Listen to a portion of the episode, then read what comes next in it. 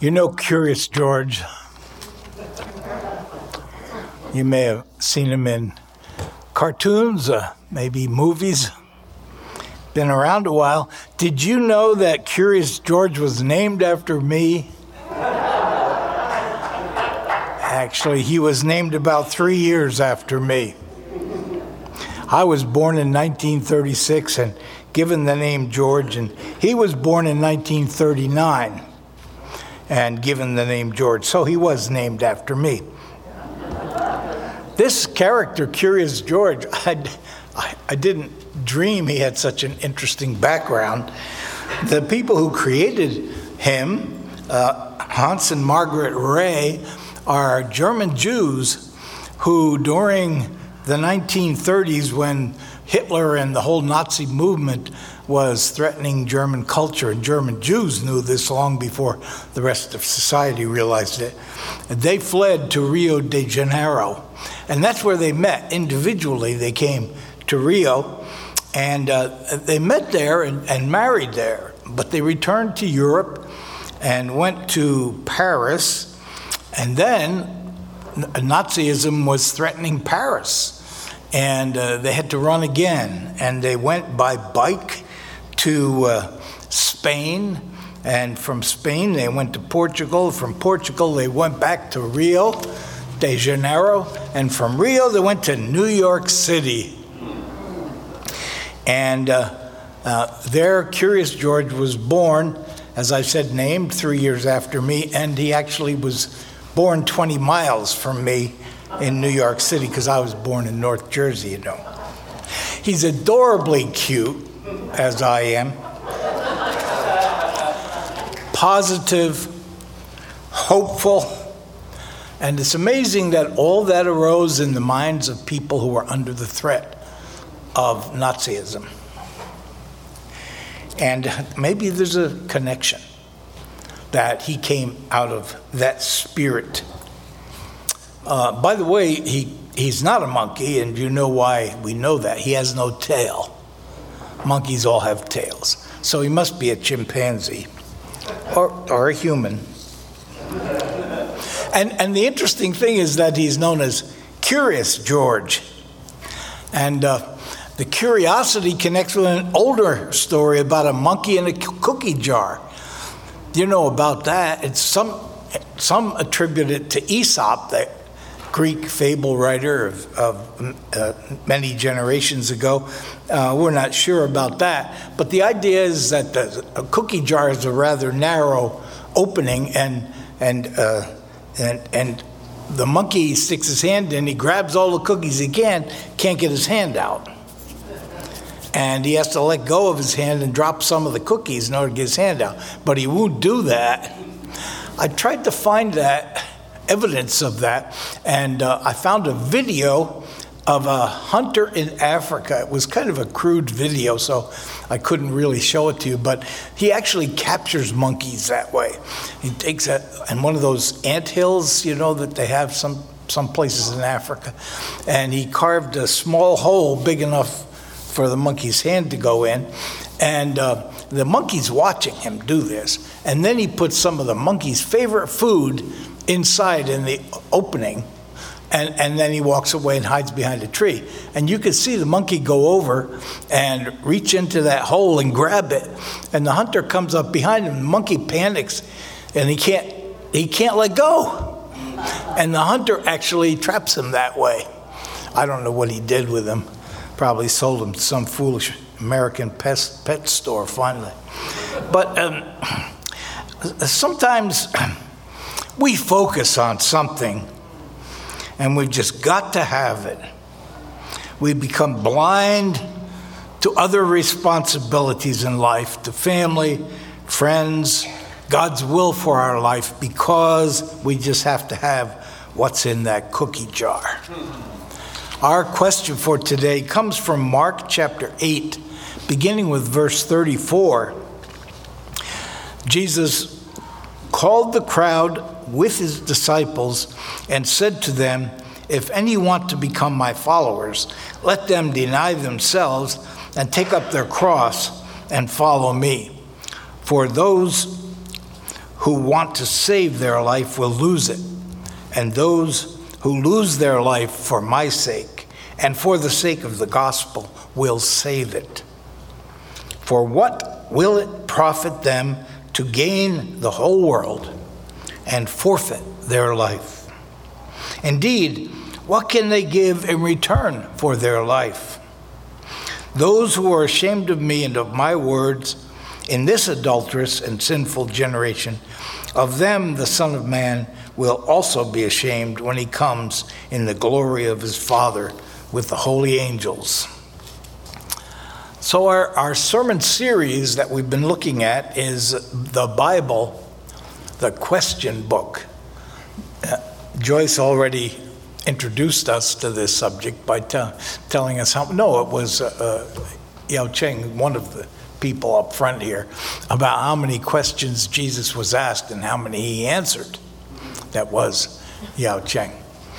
So she was introducing you to the sermon theme again Our Bible, the question book.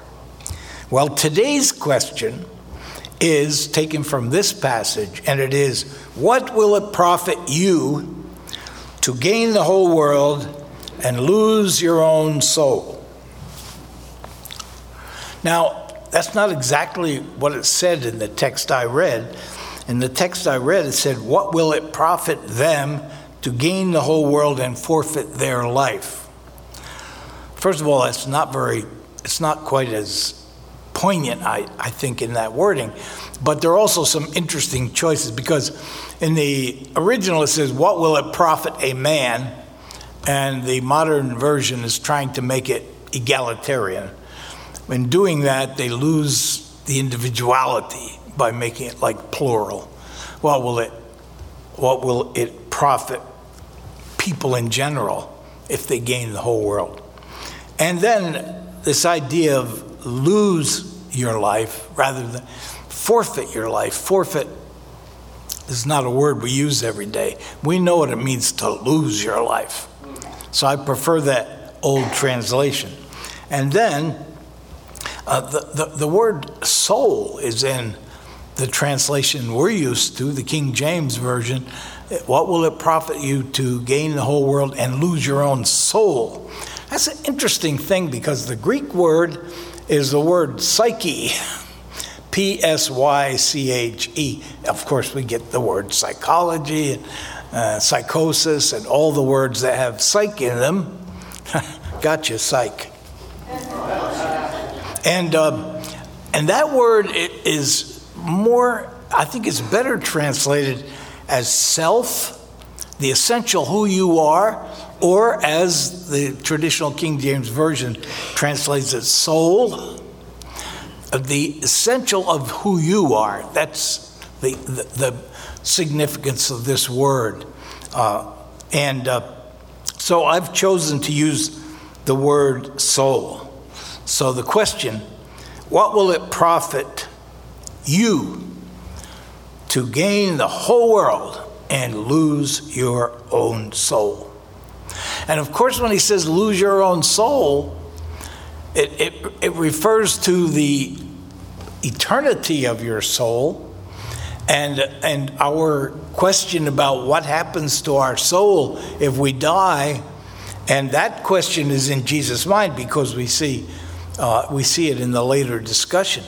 But, but, but losing your soul can happen right here and now. I mean, sometimes you look inside. Ironically, only those who were here last night will appreciate it. But that Disney film we saw was about a little girl kind of losing her soul. It was very heavy. And uh, I went home and shook my head and I said, How can a kid understand this? But yeah. the kids were right there. When you, when you lose your soul, it's like losing yourself, losing who you really are. And, and what will it profit to gain the whole world and lose your own soul? There's another saying uh, about a cookie jar, and that's uh, you're caught with your hand in the cookie jar. You know what that means. Where are those cookies going? Ah, now we know. and Junior's got his hand in the cookie jar. Is there a cookie jar in your life that you keep looking at longingly, curiously? Financial security is a tempting cookie jar. I mean, if we have jobs right now, that's a good thing, but the money doesn't stretch quite far enough, and we need a second job, or we need a raise, or we need to marry somebody with a lot of money. Financial security is very important, and, and now if we have children or even grandchildren, we're worried about their financial security as well. But you can see how the desire that, or the desire to have one of those cookies or more of those cookies can really lead to greed so much that you can't get your hand out of that cookie jar. Addiction, all sorts of addictions are tempting cookies. Alcohol, drugs, eating, control. There are some people who are addicted to control if they don't have everything under control. There are lots of kinds of cookies, and they can all destroy your soul if you let them dominate you. Or maybe you already have your hand in there and, and you, your hand is full of cookies. The thing about cookies is they're not nourishing, you know. They taste good, but you indefinitely you can't live on them indefinitely. There's zero proteins. There are a lot of calories that'll up your blood pressure and all kinds of unhealthy things about cookies. But if you already got your hand in there with a grip on them, boy, is it hard to let go.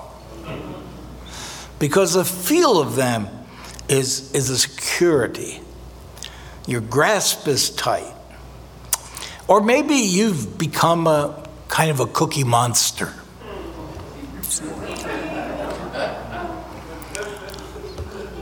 Okay. Is it worth losing your soul over? Is it really? There's another parable that's recorded in Luke's gospel that speaks to the same problem. It's in Luke chapter 12, beginning with verse 16. And Jesus told them this parable the ground of a certain rich man yielded an abundant harvest. And, and you know, if you're at your earning peak right now and things are on a roll, you can identify with this man. He thought to himself, What shall I do? I have no place to store my crops. Now, mind you, there are hungry people outside begging for food.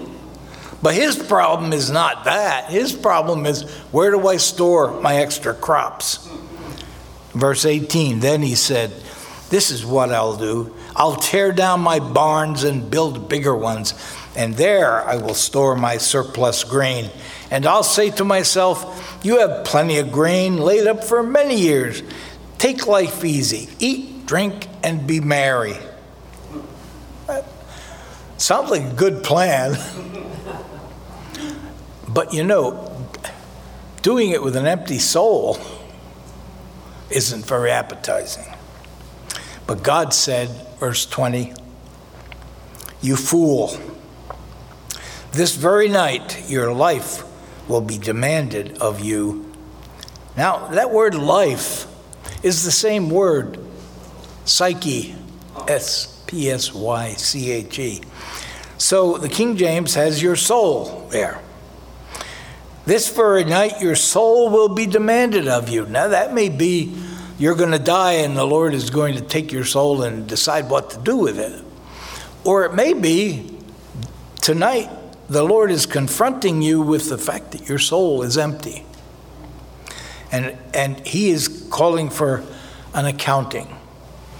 Then who will get what you have prepared for yourself? Not only will you not get the things you've stored up, somebody else is going to get to enjoy them. Isn't that frustrating? I mean, really, uh, if we put all that away, we want to outlive it. We want to indulge ourselves in it.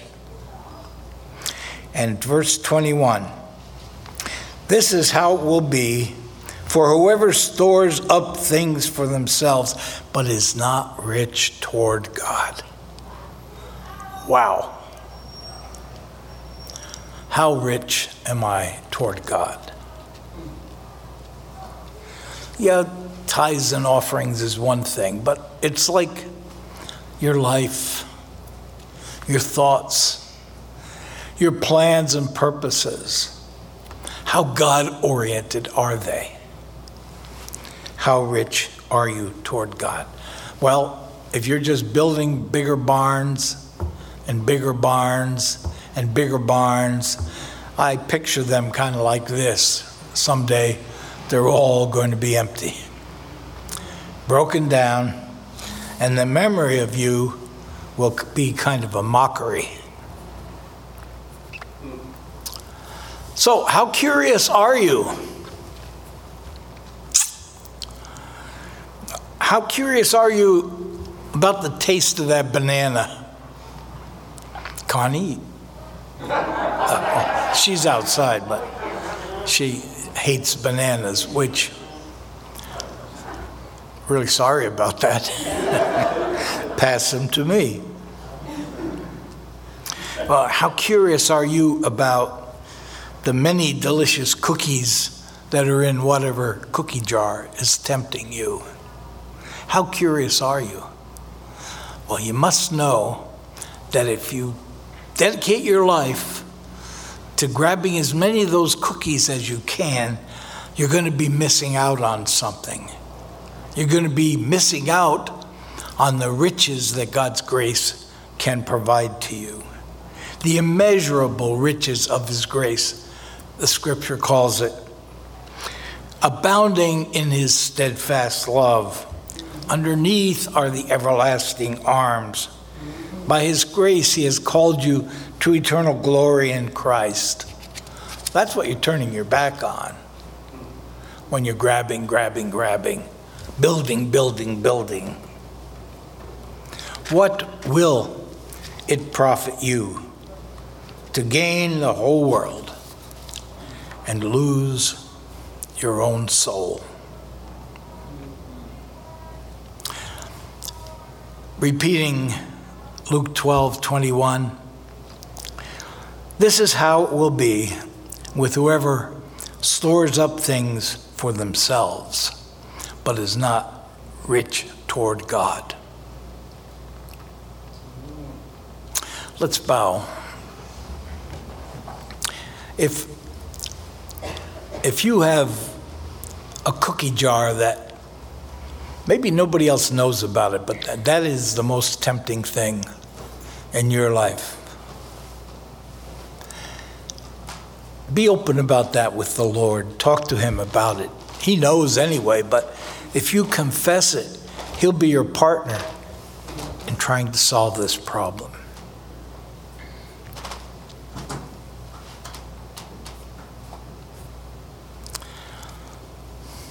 And then, Will you pray the prayer? God, help me be rich toward you. Fill my soul, myself, with spiritual aims, purposes that will enrich both you and myself and those around me. Will you pray that prayer?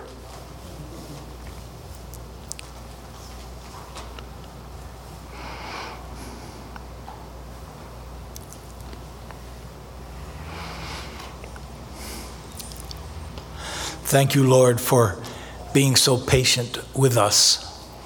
So we hurry up to end this service so we can get home to our favorite cookie jar